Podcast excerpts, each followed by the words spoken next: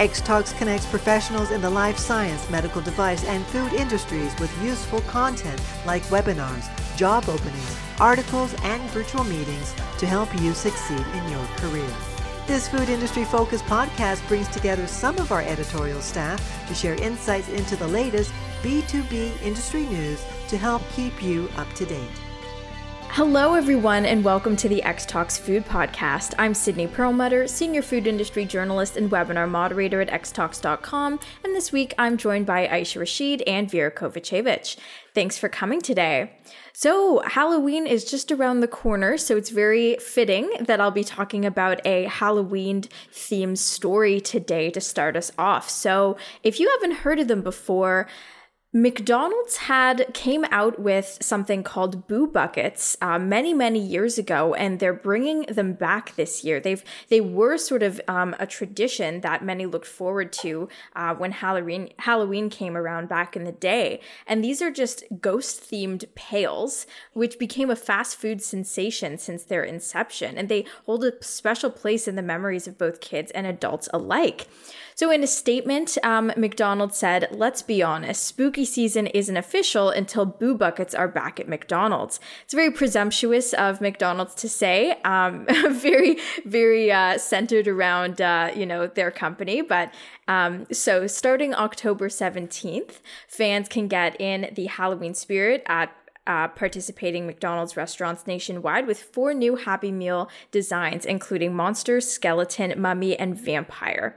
So the buzz around Boo Buckets seems to rejuvenate each year, especially with McDonald's announcing their comeback this year. So for Halloween 2023, the franchise has spiced up the Boo Buckets collection with a new entrant, which is a purple vampire Boo Bucket, um, adding to the additional Green Goblin, Orange McPumpkin, and White McBoo. So let's just talk about the history of these buckets because I'd never heard of them before. So in 1986, McDonald's introduced this whimsical twist to its Happy Meal offerings by packaging them in Halloween themed buckets, which could also serve as trick or treat pails for kids. Known for their playful designs, these pails quickly became emblematic of McDonald's seasonal offerings, marking a delightful phase in the Happy Meal saga. The evolution of Boo Buckets over the years reflects McDonald's attempt to keep the Halloween excitement alive. Notable design alterations included the glow in the dark feature introduced introduced in 1990 and an innovative cookie cutter lid in 1992. However, it was in 1991 that McDonald's briefly veered from the bucket design, offering glow in the dark vinyl treat bags under the name McBoo Bags, which um, although a deviation didn't diminish the love for Boo Buckets.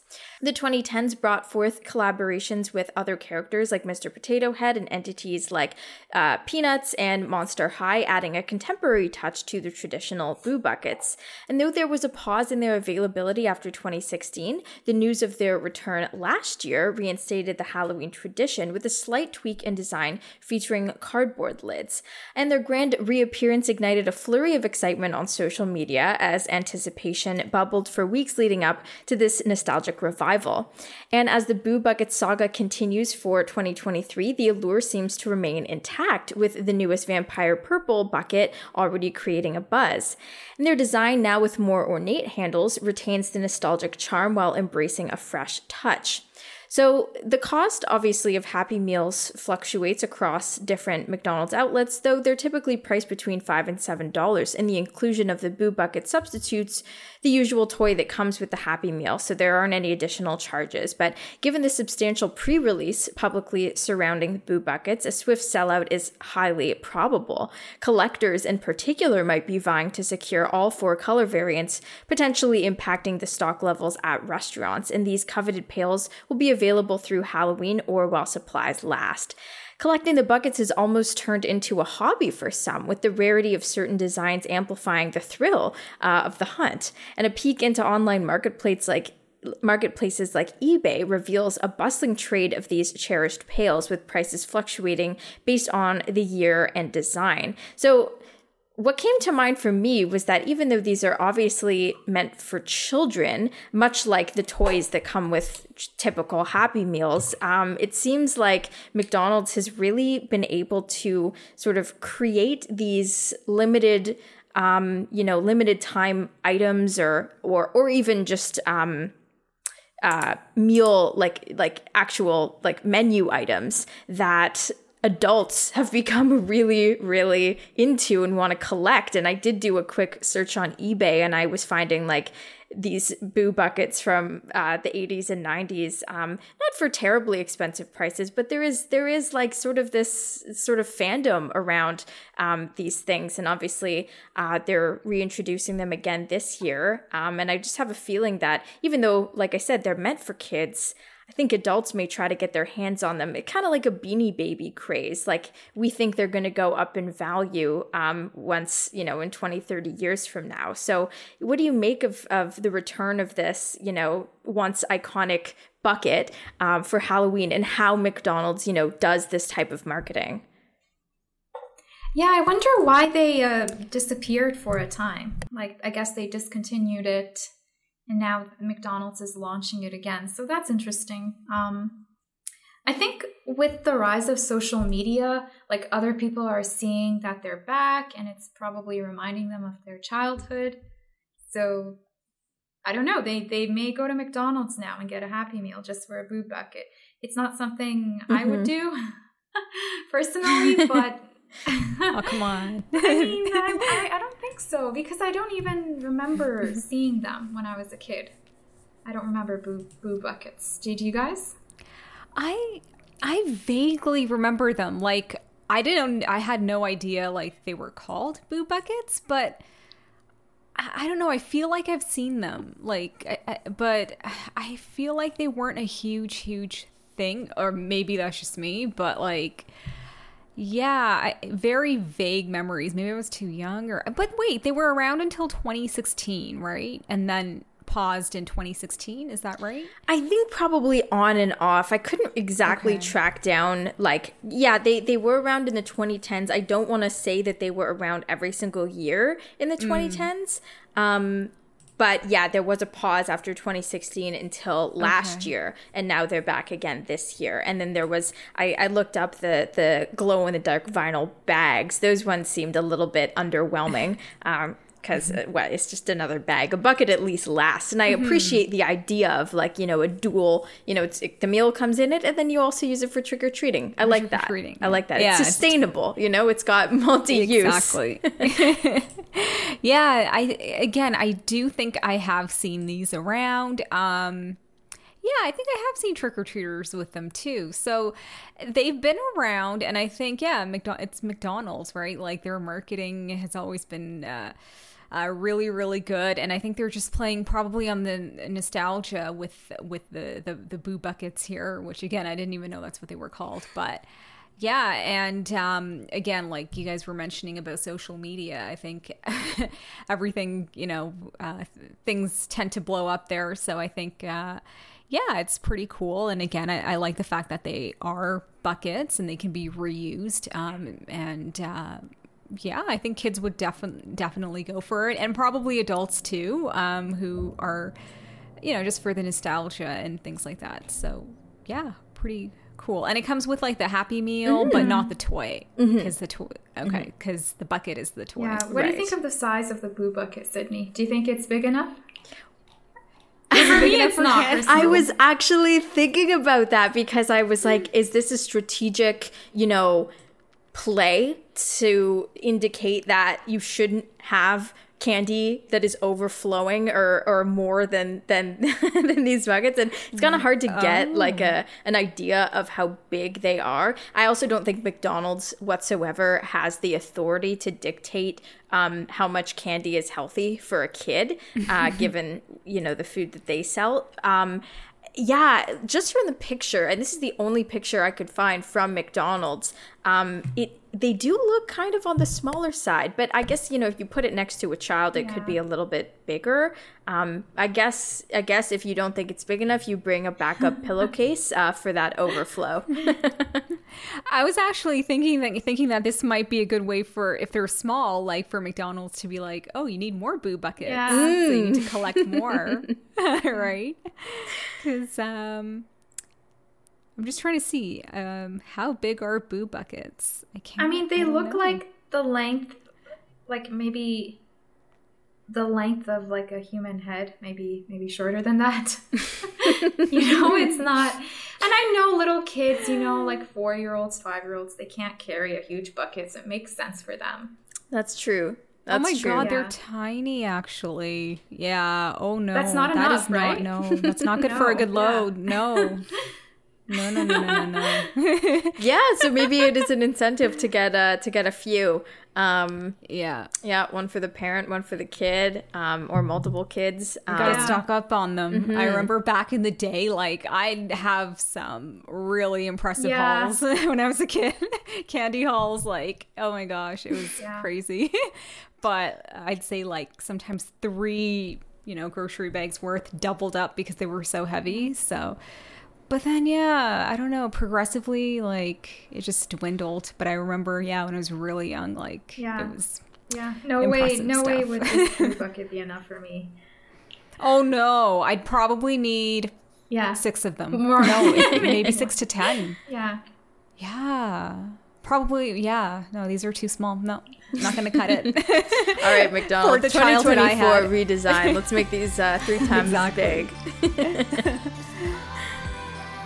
All right, moving on to our next story. So, in August, Campbell's Soup it acquired Rao's sauce owner Sovos Brands for $23 a share, which reflected a total value of a staggering 2.7 billion. So, Sovos, um, as, which is a company I'd never heard before, its other food brands include Noosa Yogurt and Michael Angelo's, but its standout star has always been Rao's.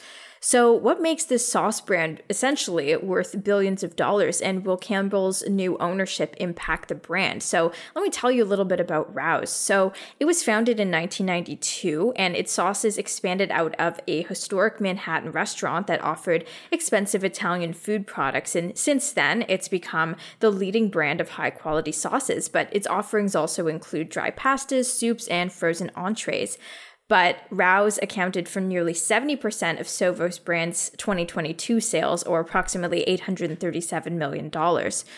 So Sovos, which only uh, was founded six years ago, went public in 2021. And early on, the company noticed that brands emphasizing craftsmanship, transparency, and compelling narratives were on a rapid rise in the food sector. And this led Sovos to acquire and foster such brands for a greater expansion. Michael Angelo's was its first acquisition, followed by Rao's, and it's now become a renowned um, company for its exceptional exceptional sauce range. So since Sovos Sovos' acquisition of Rao's in 2017, the brand has expanded over ninefold, according to Yuri Hermida, the chief growth officer at Sovos.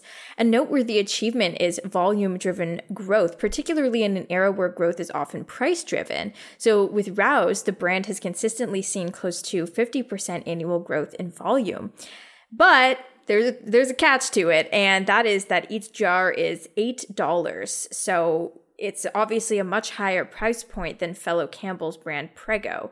Um, now, despite the premium price tag, the brand has gained quite a cult following thanks to its inclusion of high quality ingredients and simply just word of mouth marketing. Rao's impressive success has only been possible because consumers are willing to spend more money for quality items. And while price is typically reflective of various costs associated with production, packaging, and distribution, Rao's also uses its high price point as a selling point. Um, it you know it differentiate Rao's from other competitors since many consumers see it as an indicator of quality. So Campbell's, famously associated with its soup, and you may think of it from owning goldfish crackers, might not initially seem like the right fit for a premium food label. But for a large corporation aiming to tap into that premium sector, acquiring a top tier brand can be a strategic move. And this allows the company to cater to customers already accustomed to upscale prices without upsetting their current customer base by raising any costs. So when the acquisition was announced, Campbell's and Sovos were very enthusiastic about the deal. However, there was online resistance, especially from devoted Rao's enthusiasts. Many voiced worry many voiced worries about potential changes in the popular sauce's flavor or ingredients. And as it stands, Rao's promotes its homemade sauces as free from added water, tomato paste, sugar, or colors. The new management, though, has committed to maintaining Rao's sauce Rao's sauce's signature taste. We will not touch the sauce, affirmed Mark Clouse, the CEO of Campbell's. If the flavor stays consistent, most consumers will likely won't be concerned about the change of ownership. So this transaction is expected to close by the end of December. So I thought this was um, awesome. I mean, I have never tried Rao's before, but I had seen it actually, I think, either on social media or somewhere. I'm not even sure. I, I think it's available in Canada, but I'm I'm not too sure. However, I absolutely need to try it after, um, you know, researching the company a bit and writing about it. Um, and I think it was a really strategic investment from Campbell's because um, when you become the, you know, renowned for a product or, or a couple products, I think that is like a really, especially for in such a crowded space like pasta sauces, um, you've really outdone yourself, and that's a huge achievement. And you know, Campbell's noticed that and and acquired the brand. So, um, yeah, what do you make of this acquisition? Have you heard of Rao's before? And and also, what do you think about that? You know, the price tag. Uh, and would you be willing to spend eight dollars for a jar of pasta sauce? Yeah, it's funny because like the other day I was at like um the grocery store and I saw like sauces that were like nine ninety nine, ten dollars and over for pasta sauce, and it's like, wait, what? Like, but then it was kind of like yeah, we're just so conditioned into like going into stores and buying like cheap pasta sauces, right? Um, that have preservatives and sugars and stuff like that. So I think maybe this might be like, it's great to see that like you have different sauces of varying qualities now entering the market um, because either it was like, you know, people making their homemade sauces or um, just resorting to like, uh, you know, supermarket sauces, which haven't been known to be the best quality. But now that, you know, with um, sauces like Rao's, well, which has been around for a long time, again, I hadn't heard about it, but I think we're seeing more and more um, high quality. I'm not sure what the word would be, but like maybe better quality sauces. Yeah. Um, in the market now available to consumers. So I think that is great because choice is great. I think it's all about that and to have such a big name like Campbell, um, you know, having bought out and uh, um, you know uh, the Rao's sauce and for it to be doing so well for it, I think, um, yeah, definitely a great uh, move on Campbell's part. And I think it would definitely be garnering more interest among consumers because Campbell's is such um, a trusted name. So, yeah, I would definitely be willing to try it. And even though at that steep uh, price point, it might be worth it. Is Campbell's uh, really that trusted? Because I think fans of Rao's sauce were kind of worried that they're going to like. Uh, well, yeah, mess yeah. with it a little. I, yeah. you know what? Yeah. I, Cheapen it. I appreciate the self awareness on Campbell's part to make that statement and reassure consumers like we're not touching it. I can maybe anticipate like just a different uh, or more broader distribution or, or, or whatever a larger company with more money and resources can offer um, maybe we'll see that. But I, I you know from what i understand i don't think they're messing with the recipe. And i think that is of utmost importance to um, consumers. I think i think the devoted fans were just worried because um, you never know with a change in ownership like quality can decrease or prices can increase and that's that remains to be seen um, about the prices but um, since you know they recognize that they're really known for for the the premium ingredients and and you know the the taste i i appreciate that they said we're not going to change it and I also want to point out that you know I'm a really big pasta person, and I love making sauces at home. Um, and even though that price tag like seems high, if you are going to make a you know a quality tomato, even just regular like tomato pomodoro sauce at you know at home or a marinara, you're spending at least eight dollars on ingredients. At least yeah, tomatoes ain't yeah. cheap. No, they're not cheap, especially like high quality, like yep. San Marzano tomatoes, or you know, if you want to, yeah, if you want to buy quality ingredients yeah. and make a quality sauce yourself, yeah, you're spending at least eight dollars. So this is already mm-hmm. done for you. I appreciate that there's no added sugar or preservatives. They keep it pretty natural. Um, so I like I, I'm really, I would really want to try this because I love pasta and I want to see, you know, if it, if it uh, you know, if it's worth the price tag, which I think it would be, because yeah, if we take a step back, it's really not. It's it's really not that expensive. Um, and uh, you, you you probably get a decent amount of sauce too. Um, and if you yeah, you probably get a couple couple meals out of it. So yeah, you you it seems shocking at first, especially compared to uh, prego or ragu or whatever, which I've had before, and they're not great. Mm, yeah. They're very affordable, but you know, not not the best. I'm a little bit pretentious about pasta, so pardon pardon me there, but yeah, they're they're not they're not amazing. So I think it is actually a pretty reasonable price. All right. Well, that's the end of this episode of the Xtalks Food Podcast. If you like today's show, don't forget to rate, review, and subscribe. Thanks, everyone, and see you next week. Bye. Bye. Bye. Thanks for listening to the Xtalks Food Industry Podcast. If you enjoyed our discussions today, please share the episode with your friends and colleagues and be sure to subscribe in order to be notified when a new episode is released. To join in on the discussion, you can find Xtalks on social media. Email podcast at xtalks.com or comment on the articles directly. Links are in the show description. Take a moment to join our community at xtalks.com to get access to everything we have to offer, including webinars, job listings, virtual meetings, articles, and more. The views and opinions expressed in the podcast are those of the speakers sharing them. They should not be taken as professional advice and do not necessarily reflect the policy or position Honeycomb Worldwide. For further information, email us at podcast at xtalks.com. Thanks for joining us, and we'll see you next week.